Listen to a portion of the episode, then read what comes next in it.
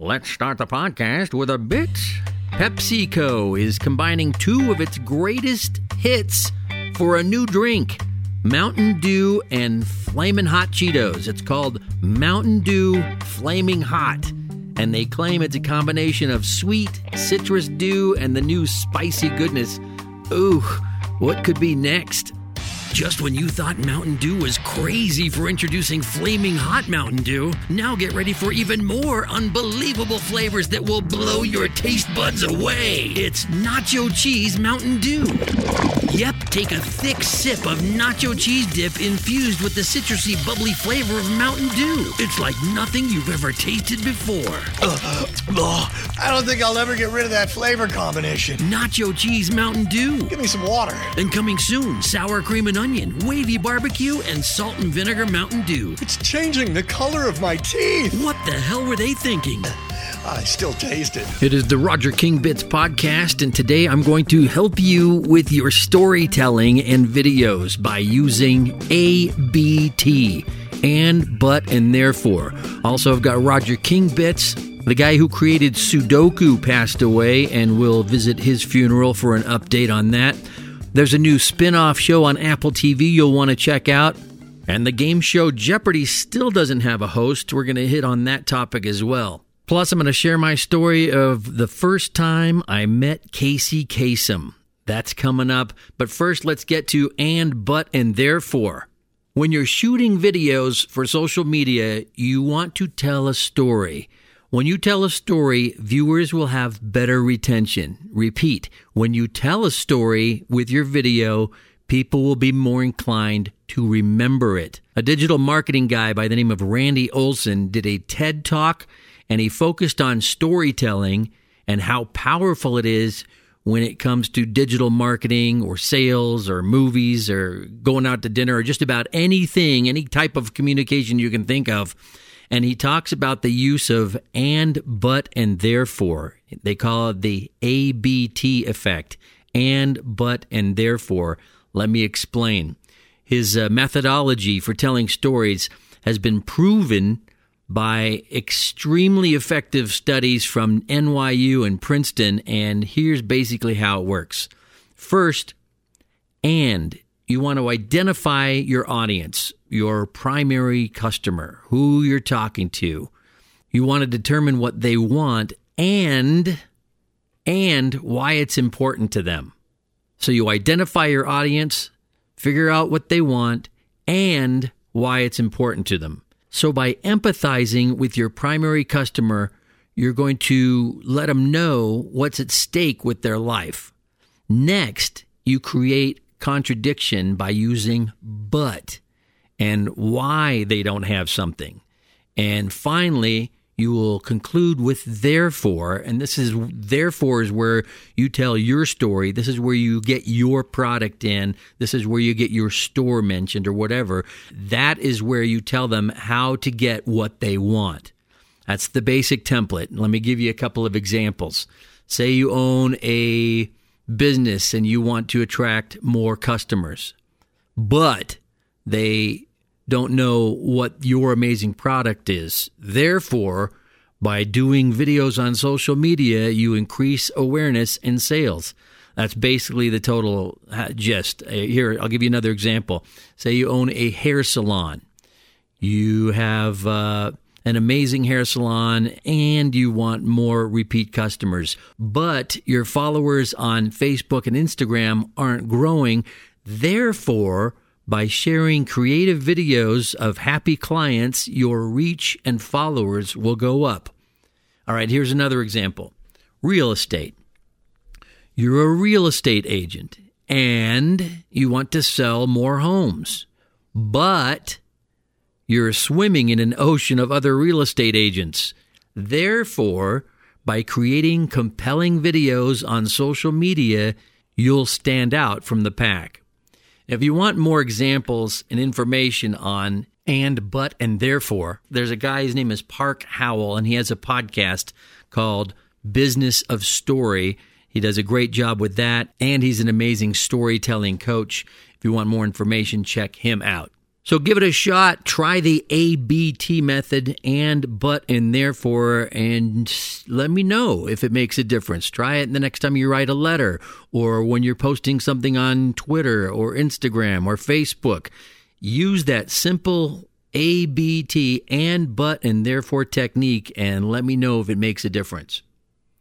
This is the Roger King Bits podcast and coming up my story of when I met legendary broadcaster and host of American Top 40, Casey Kasem. He died back in 2013.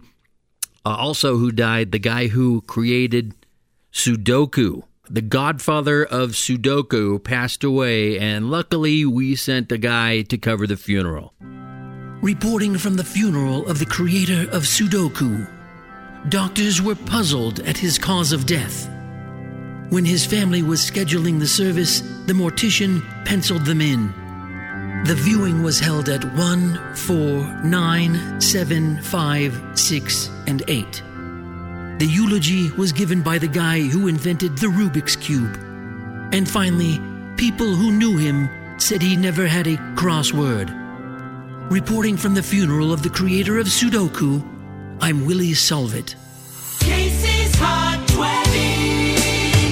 And you can hear Roger King Bits on radio stations all across the country, courtesy of Wise Brother Media. I'm Casey Kasem. Actually, I'm not Casey Kasem, but I did get to meet Casey Kasem back in the mid 90s. Uh, they moved me from Atlanta. I was working at a radio station called Z93, producing the legendary Shock Jock, the Greaseman show. And they moved me to Los Angeles to help his syndicated show.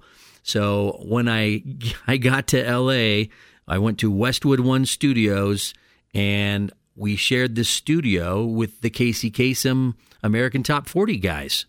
So I went in to introduce myself. They had the studios on Mondays, Wednesdays, and Fridays. We had the studio Tuesdays, Thursdays, and Saturdays. So I walk in the studio, and there he is. It's Casey Kasem, legendary broadcast personality, the voice of Shaggy on Scooby Doo, and the host of American Top 40, American Top 20. It's the guy. I listen. I grew up listening to him, and he's in there listening to a record with a couple other guys. And I walk in, and he turns to me, and without l- losing a beat, he says, "Can you tell me who's singing this song?" And I listened to it, and it kind of sounds like Frank Sinatra, but I know it's not Frank Sinatra. I said it's not Frank Sinatra, and I'm like pausing, and he gives me, he says, "I'll give you a hint. His first number one song was Splish Splash. I was taking a bath," and I'm like, um, was that Bobby Darin? And Casey says, "That's Bobby Darin." Bobby Darin used to impersonate other people, and he could sing better than they did. And then he reaches out and he says, I'm Casey Kasem. It's like, you are Casey Kasem. Oh my God. It was, it was so magical, so awesome. He's just this uh, very, very nice man. He was so sweet and generous. He recorded a, a little message for my sister. And it was before there were digital smartphones and everything. They did have these small little recorders that could record a digital message up to 10 seconds but that's as, that's all they could record. So I went up to him one day and I said, "Hey, can you do a a message for my sister? She's uh, I think she's turning 40 at the time." He said, "Well, I'll do it, but don't tell anybody because I don't want to have to do it for everybody." But he did, and he recorded. He said, "Hi, Cindy. This is Casey Kasem. I hope you have a great 40th birthday and keep your feet on the ground and keep reaching for the stars." And it was exactly 10 seconds. It was like, oh, gold. I wish I had that. I, I don't have that anymore. Anyways, there's my story of the time I met Casey Kasem. Casey counts them down. Thank you for listening to the Roger King Bits podcast. You know, there are so many TV series to choose from and so many streaming services. You get HBO Max, you get Hulu, you got Netflix, you got the networks, you got the Peacock. And there's so many shows, new and old, but now there's one that covers both. Get ready for the Apple TV spin off for dog lovers. Well, when I was three years old, I got attacked by our neighbor's dog. Ted Lassie. I do remember being afraid of dogs while growing up. What is it, girl? There's an American football coach in England, and he's coaching soccer? Ted Lassie. Those things come into our lives help us get from one place to a better one. Coming soon to Apple TV. Feeding them, taking them on walks, playing fetch, all that fun stuff.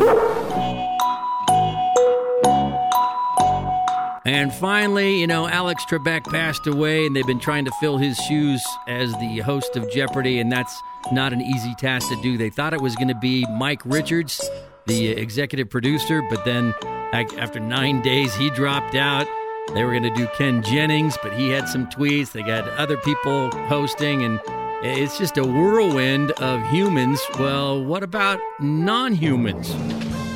This digital assistant should be the permanent host of Jeopardy! Who is Alexa? Sorry, wrong again, Alexa. This is Siri, and I should be the new permanent host. I could beat you out as host in a New York Minute. New York Minute is a 2004 American comedy film starring Mary Kate Olsen, Ashley Olsen, while Andy Richter, and Bob Saget are featured in supporting roles. See, you couldn't host Jeopardy because you have attention deficit disorder. Attention deficit disorder is a mental, behavioral, and neurodevelopmental disorder characterized by inattention, hyperfixation, and impulsivity.